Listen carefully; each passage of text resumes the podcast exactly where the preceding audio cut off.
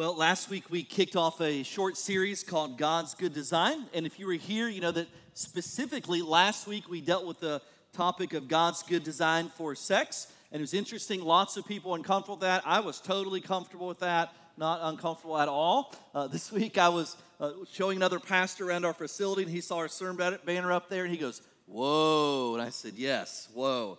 So we have been talking through this and teaching through this now for the second week. And the reality is, hopefully, last week you uh, walked away and said, Hey, I, I get the thesis of this that God has a good design for everything. And when we follow God's design, no matter what area of life we're talking about, it leads to human flourishing. And when we abandon God's good design for anything, it leads to brokenness. That, that's the big picture thesis uh, that we're teaching through this little series, and we just happen to be dealing with the area of sex and sexuality because this is an area both in culture and in the church now where God's good design is being questioned, and the result has been so much brokenness. And even though it can be uncomfortable topics to teach through sometimes, even controversial topics in some circles, if you love people, you can't give them over to brokenness. And so we should hold up high the standard of God's good design. Again, his design applies to marriage and work and relationships and finances and parenting and yes, even sex and sexuality. And so we see much of that brokenness as a departure of that good design. And so what we learned last week is that God created sex and that in the context of what God created uh, is a good gift meant to glorify God. And there is both a spiritual and a physical aspect of sex that we learned last week. And marriage is the context for which that good gift is to be celebrated and it is to flourish. And so this week we're going to move from sex into sexuality, and specifically, uh, we're going to deal with the subject of homosexuality. And here's the reason why. Uh, it's because we enjoy picking subjects that are incredibly divisive in an effort to get as many people angry at us as possible, right? Uh, next week, I'm going to teach an actual series, Who You Should Vote For If You're Really a Christian. It's going to be great.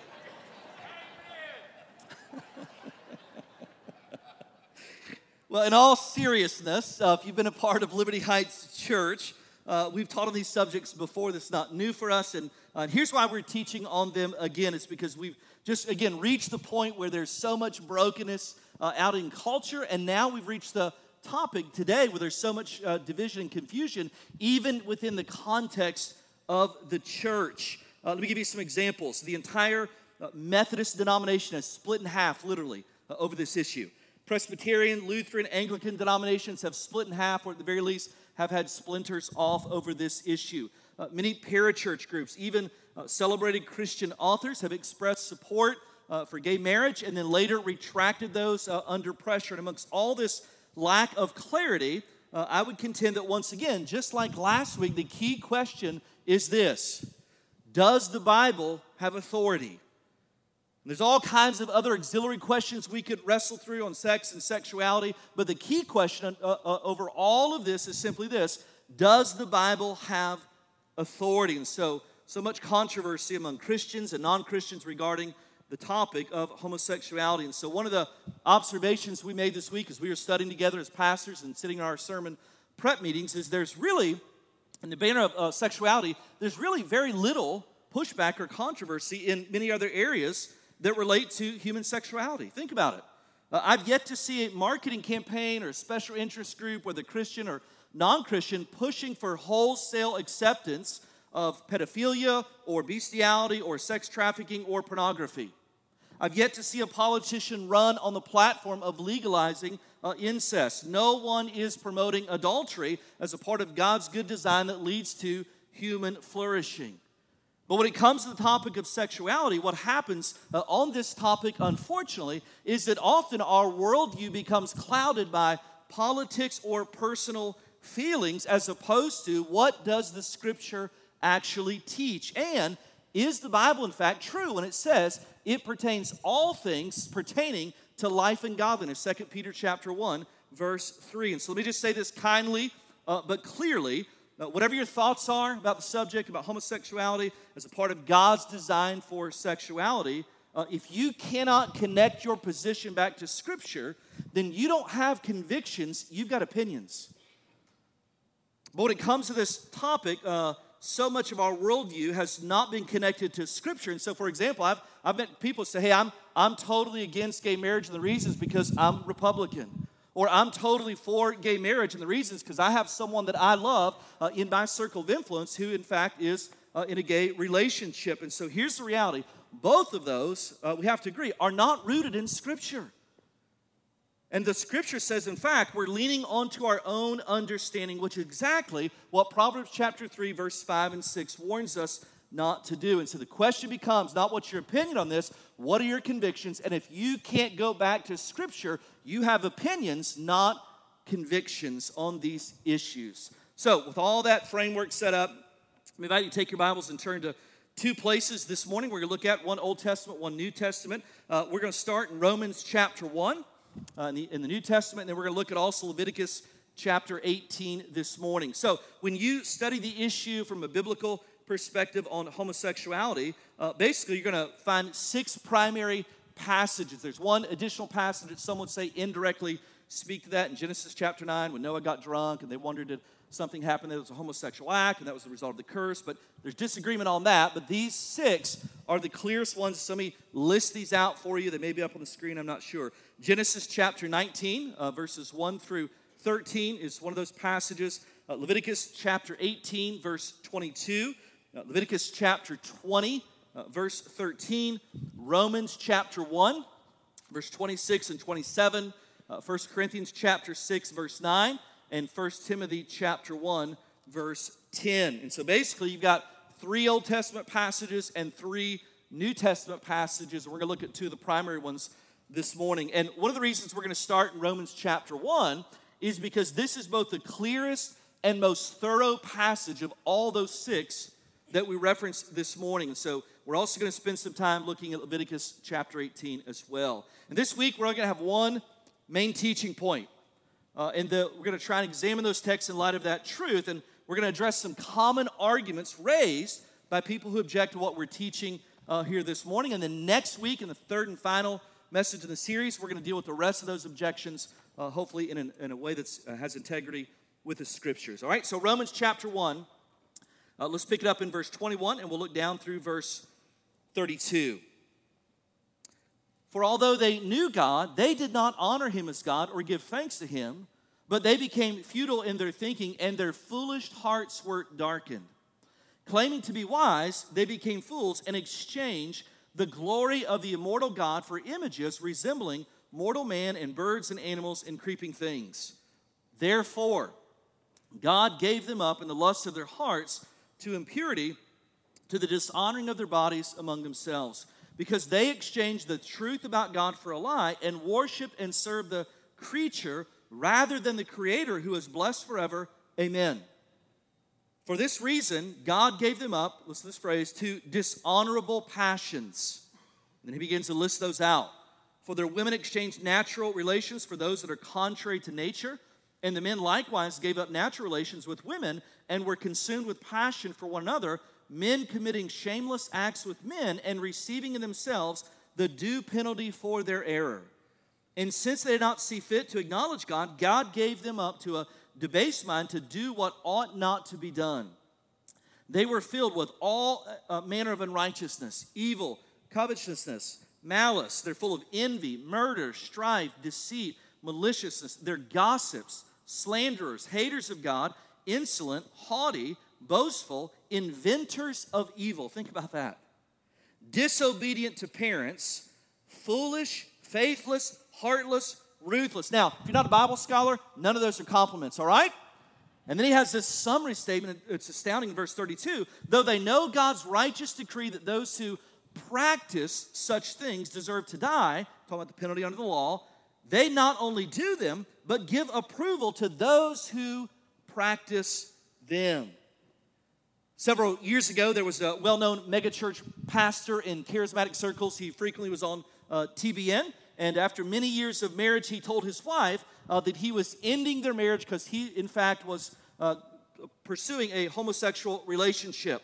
And I watched that video when it first came out, and I went back and rewatched it this week. And, and as he went around and around, he tried to justify his sexuality in light of passages of scripture that teach differently. So this interview person is saying, Hey, what about this verse? And what about this verse? And what about this verse? And when it came to Romans chapter 1, Here's what he said in the interview, and I quote He said, Let me just put it this way. The Apostle Paul was right on a lot of things, but the complexities of relationships was not one of them. And so, what's so striking about that comment is two things. Number one, he had to abandon the doctrine of inerrancy and the authority of Scripture to justify his position. He said, Hey, the only explanation I can give you is that Scripture and Paul's writings here, they're inspired. There is an error in Paul's writings, so he had to abandon the doctrine of inerrancy. And secondly, the teaching and context of Romans chapter 1 was so clear that he could not deny what was being taught, so he tried instead to deny the credibility of the teacher. Romans chapter 1, Paul is teaching what does it look like when people start worshiping or stop worshiping the one true God and in turn give themselves over to the full indulgence of their sinful desires. And basically, uh, Romans chapter 1 kind of breaks apart in three categories. In verses 21 through 23, Paul gives a descriptor of hey, this is what it looks like when you worship the creation instead of the creator. And then he begins to list out when, when a person starts to worship anything that's created instead of the creator, he says, here's the categories of sin that they'll involve themselves in. And so in verses 24 through 27, Paul talks about the sexual activities that are outside of God's good design for sexuality, when something created like sex is worshiped instead of the creator. And so do not make light of that. Paul's saying, hey, if you want to know what it looks like when idolatry is taking place, worshiping something that's created instead of the creator, the very first category of sins that he lists, that he gives people over to, is sexual sins. And then he goes on in verses 28 through 32, and he says, hey, but that's not the stopping point. All of these sins start to play out in a person's life and in the life of a society when we start to worship the creation instead of the one true God. And then he makes this fascinating summary statement in verse 32. He says, Though they know God's righteous decree, that those who practice, so habitual pattern, those who practice such things deserve to die, they not only do them, but give approval to those who practice them. Uh, one translation reads this way, verse 32 Worse yet, they encourage others to do them too. Do you see what he's saying? He's said, when society gives itself over to worship creation instead of the creator, when they give themselves over to idolatry, they're not just content to engage in that idolatrous lifestyle themselves. He says they encourage other people to do the same. They become idolatry evangelists. It's no longer enough that, that I'm participating in this. I will not be satisfied until everyone engages in this because if enough people agree with me, then surely what I'm doing can't be wrong. And so he's trying to convince others that this is the way to true satisfaction, true freedom, true identity is found in a departure from God's good design, not in submission to it. That's the lie that idolatry always promises and never delivers. That if you'll just pursue this, then your identity will be shored up. If you just pursue this, you'll be secure. If you just pursue this, then your heart will finally and fully be satisfied, and the lie that something outside of God or God's good design will satisfy is as old as creation itself. We see it played out over and over in the Old Covenant with Israel. We see it played out over and over in the warnings of the New Testament, and we still see this playing out today. If you're listening, say amen. You ever wonder why people pursue sin? It feels good other people, right? Pursuing sin. Here's why. It's, not, it's not a mystery. Here's why. Because they've yet to be fully convinced that God's good design will truly satisfy their hearts. That's why people pursue sin. Because they've yet to be convinced that what God has for them and the life that God has offered them will truly satisfy their hearts. And so they pursue other things. And so, leads us to our main principle this morning, which is simply this is that God's design for sexuality has never changed. In the six primary passages where homosexuality is dealt with, one thing is consistent. Over all six of these passages, homosexuality is presented as a sinful departure from God's design for sexuality. God has always had a good design for sexuality to be affirmed or practiced by those living in a covenant relationship with Him. Now, even people who disagree with that, even people who want to debate that, push back on that, even those who say, hey, at first glance, when you read these six passages, even though we're, we're critics, we would agree that all of these are warnings or judgments, all six of them at face value. But what they say is, but when you read the context and study what's going on in the culture, that's, it doesn't really mean what it says. But all of them would agree at face value. These are all six of them warnings and or judgments as a departure from God's good design. So God's design for sexuality has never changed despite the covenant. Let's jump over to Leviticus chapter 18 for a few minutes. Let's set the context of the verse that speaks specifically about homosexuality and all kinds of other sexual sins, starting in verse 20. I want you to read first with me verses 1 through 4, and I want you to listen to the context. Because if you don't understand the context of what's being taught in Leviticus 18, then if your argument that homosexuality is a departure from God's good design, it's going to fall apart in verse 20 and on if you don't understand the context in verses 1 through 4. Verse 1 through 4 And the Lord spoke to Moses, saying, Speak to the people of Israel, very important, and say to them, I am the Lord your God. You shall not do as they do in the land of Egypt where you live. You shall not do as they do in the land of Canaan to which I'm bringing you. You shall not walk in their statutes. You shall follow my rules and keep my statutes and walk in them. I am the Lord your God. Now, clearly, if you read this, what he's describing here and the language here, this is covenant language. What God is saying, hey, there's some, there's some statutes out here that, that you have to abide by because we're in a covenant relationship. You're my chosen people, I'm your God, and these are the principles that will govern this covenant relationship. And he says, Hey, I, I know that back in Egypt, they had different set of standards. Doesn't apply to you. I know that in Canaan, where we're going in the future, there's going to be a different set of standards and all kinds of immorality. That doesn't apply to you. And so here's what he's saying, and do not miss this. What God is explaining right here in these verses is that covenant, not culture, should govern how we live. He said, I, know what the culture of Egypt was, but that doesn't apply to you because we're in a covenant relationship. I know already what the culture in Canaan's going to be like, but that doesn't apply to you because covenant, not culture, forms this relationship. Now, do you believe that God's good design leads to human flourishing for all of society, whether people are Christians or not? Absolutely. But what God is explaining is He's saying, hey, listen, if all of culture, if all of society would follow these principles in this covenant relationship, they would flourish. But when it comes to you, that this isn't an optional thing for you.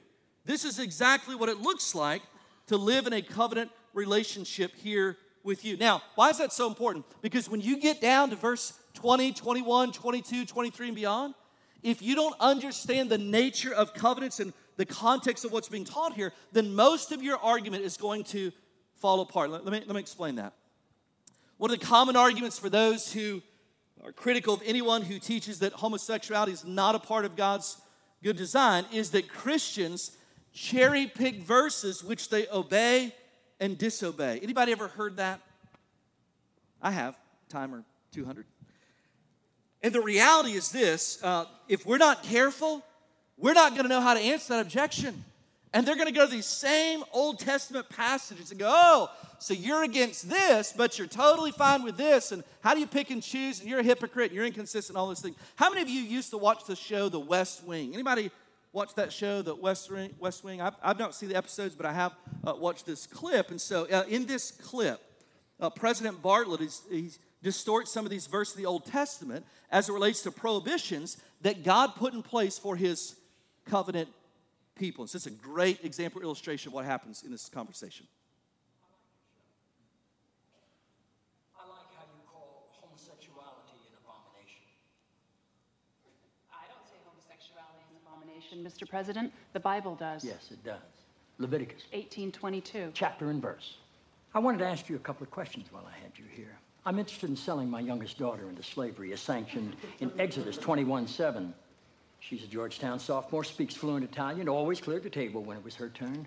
What would a good price for her be? While thinking about that, can I ask another? My chief of staff, Leo McGarry, insists on working on the Sabbath. Exodus 35:2 clearly says he should be put to death.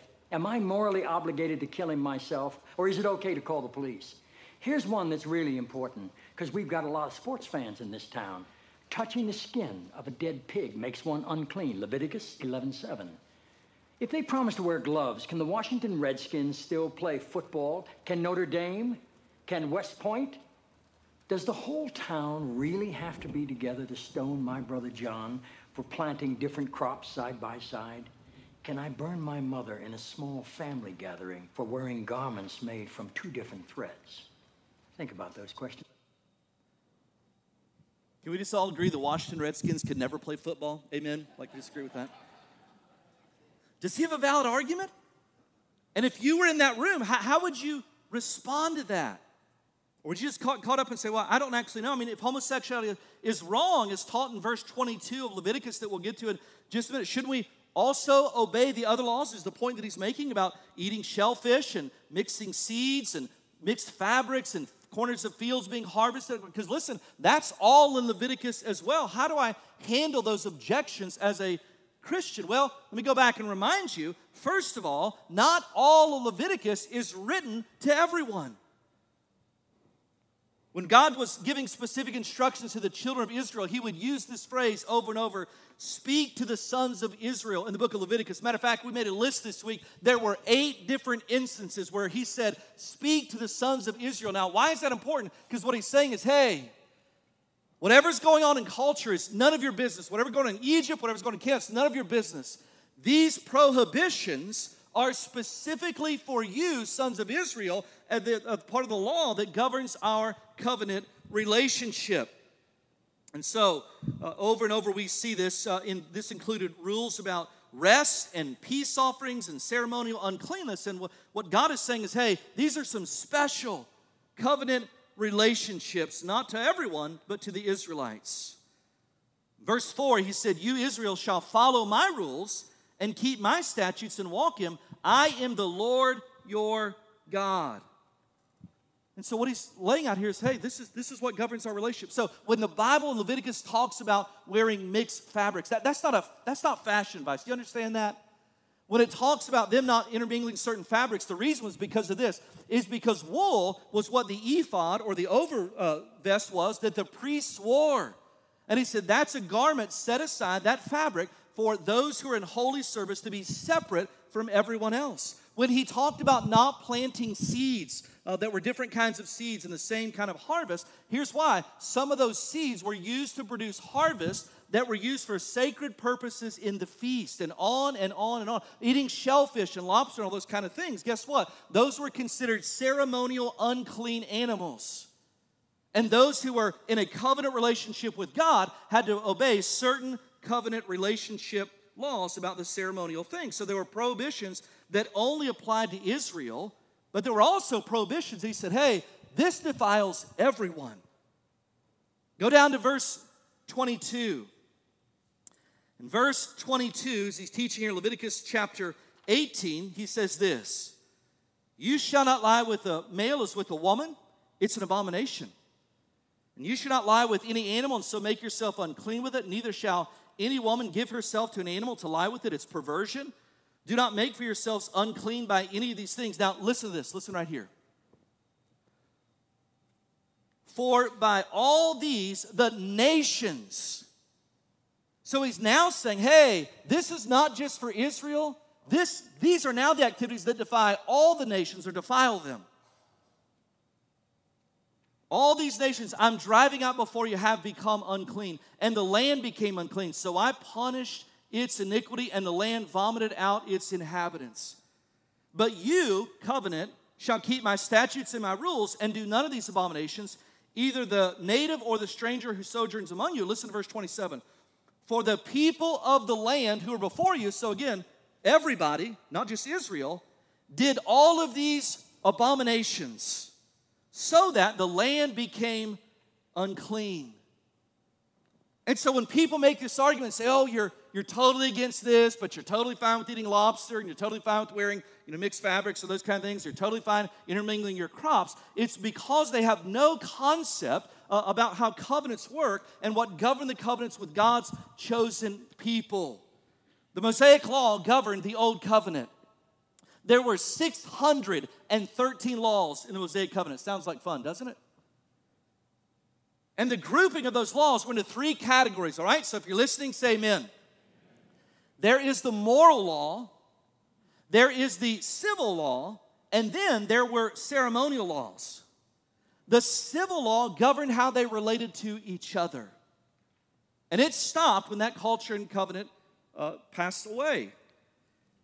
The ceremonial laws were abandoned or were fulfilled actually in Jesus Christ. Hebrews chapter 8, verse 13 says that the old covenant has become obsolete. Why? Because it's all been fulfilled in Jesus Christ. We don't need a priest because he is our high priest. We don't need to keep offering up sacrifice because he is the one final true sacrifice, never to be offered up again. That's the whole basis of the book of Hebrews that Jesus is a better priest, a better king, a better covenant, all those things.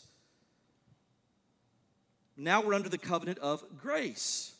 But the third area of the law, the moral law, transcends covenant and culture because it reflects the unchanging character of God. Here's the easiest way I can illustrate this Ten Commandments. Now that we're no longer under the law, we're under grace. Is it okay to worship things other than God? No. Is it now okay to murder? No. Is it now okay to take your neighbor's wife? No.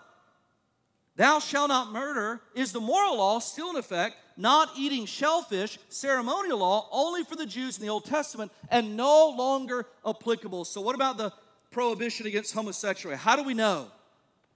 How do we know that wasn't a short term part of the ceremonial law? Because back in verse 24, God said, Because of these sexual sins, and He lists out a category of them, all nations have been defiled.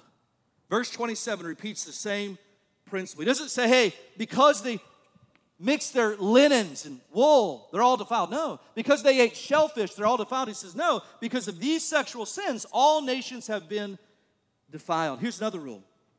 How do you know when a covenant principle is still binding? It's through the moral character of God. It's because it's repeated once again in the New Testament, the New Covenant. And the New Testament could not be any clearer. Romans chapter 1, verse 26 and 27 says that homosexuality is a result of de- denying and disobeying God.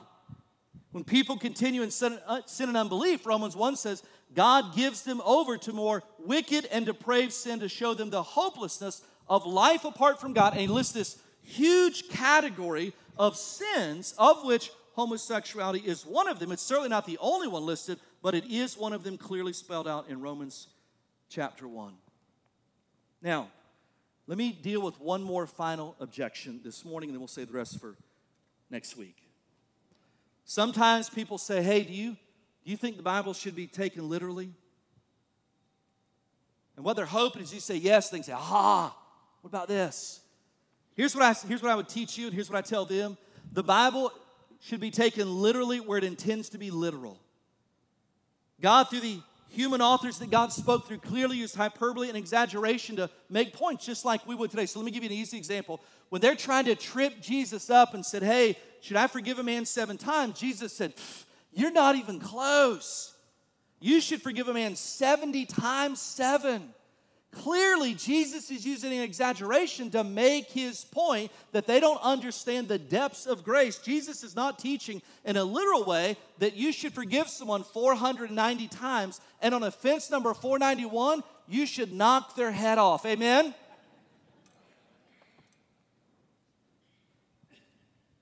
And so when I explain the literal interpretation of the Bible, people say, oh, so on this particular subject, so you believe the Bible should be taken literally regarding homosexuality. Then I guess you think homosexuals should be killed because that's what the Bible says. They should be put to death.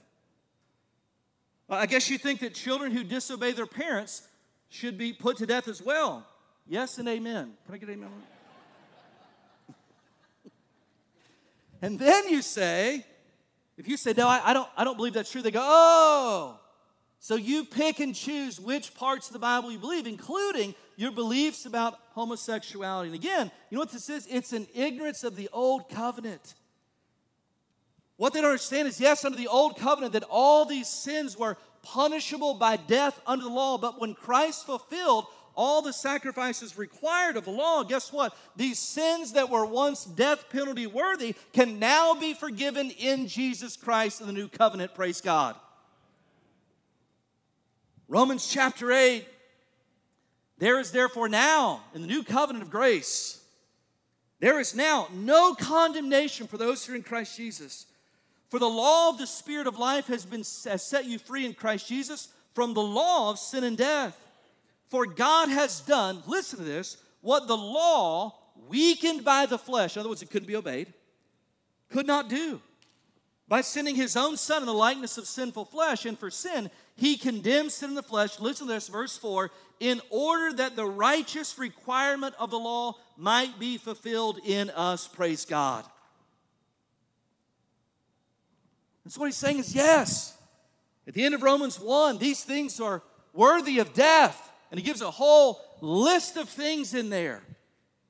And homosexuality is not the only thing, but it's certainly in there in that list as well. But he gives this whole big list, and he said, under the law, all these things were punishable by death, but now in Christ, who's died to fulfill all the requirements of the law, all these things can be forgiven in Jesus Christ. So, again, when people make that argument, they don't understand the covenants and how that works, and how Leviticus fits, in Romans 1, and all these things. And so, God's moral law has not changed regarding sexuality and applies to everyone. It didn't change in the Old Testament to the New Testament. The difference is what once was punishable by death can now be forgiven in Jesus Christ because of his death on our behalf. And so we believe that everyone experiences flourishing by obeying God's moral laws, and everyone experiences brokenness by abandoning it. But what about those living outside of God's good design for sexuality and, and every other area? What hope do they have? I want you to listen to the Apostle Paul answer this question, 1 Corinthians chapter 6. Don't you realize that those who do wrong will not inherit the kingdom of God? That, that, that, can we just agree that's the strongest language you can have in the Bible? Don't fool yourselves. Those who indulge in or practice is what some translations say, practice the habitual pattern, unrepentant habitual pattern. Those who indulge in sexual sin or worship idols or commit adultery or are male prostitutes or who practice homosexuality or are thieves or are greedy people or drunkards or abusive or cheap people, none of these will inherit the kingdom of God. And so God's saying, hey, this is what holiness looks like, and you can get all upset about homosexuality, but guess what? God's saying, hey, if you're guilty of practicing these sins as well, you're in that same category. But listen to this in verse 11. Some of you were once like that, but you were cleansed, you were made holy, you were made right with God by calling on the name of the Lord Jesus Christ and by the Spirit of God. Did you hear that? What he's saying here is that Jesus is available to everyone who's been guilty of sexual sin, whether homosexual or heterosexual sin, because he lists both of them in that passage. Jesus is available, according to this passage, for greedy, materialistic people. Jesus is available for people who get drunk. Thieves and cheats are welcome at the table of grace, is what he's saying in this passage. No matter what sin you're guilty of, guess what? He says, But such were some of you. In other words, you were indulging in all these things. Fill in the blank, it doesn't really matter. But then you had an encounter with Jesus Christ and you've been saved and cleansed and set free. And such were some of you until you met Jesus. There's hope for sinners in Jesus Christ. And no matter what sin you're guilty of on this list or list on Romans 1, pick any of them because they all condemn us. You're only one repentant prayer away from having all of that forgiven by Jesus Christ. And the good news of the gospel is this Jesus is available today to everyone who will repent and believe. And I'd like to invite you to do that right now. Would you bow your heads this morning?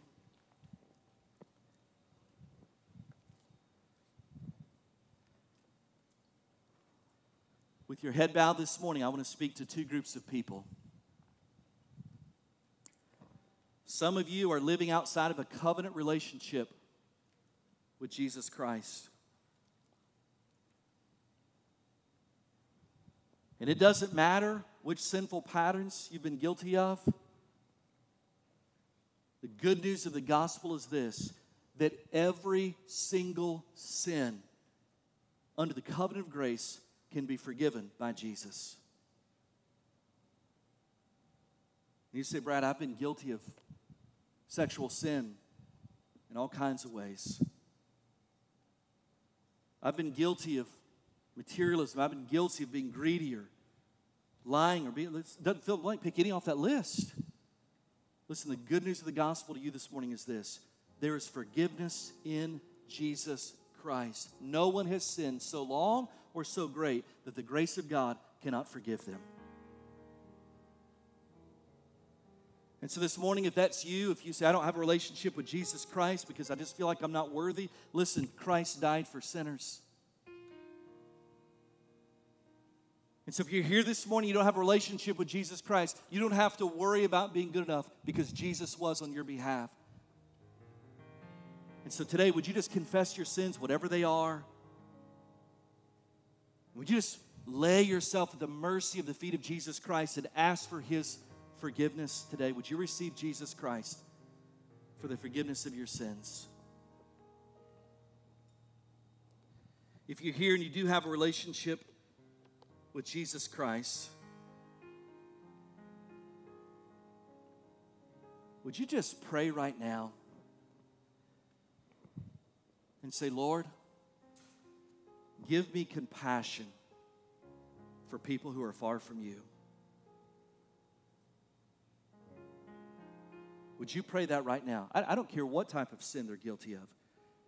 Would you just pray, Lord, give me compassion. Help me to run towards, not away from people who are far from Jesus. Because you know what? When Jesus found you, that's exactly where he found you too.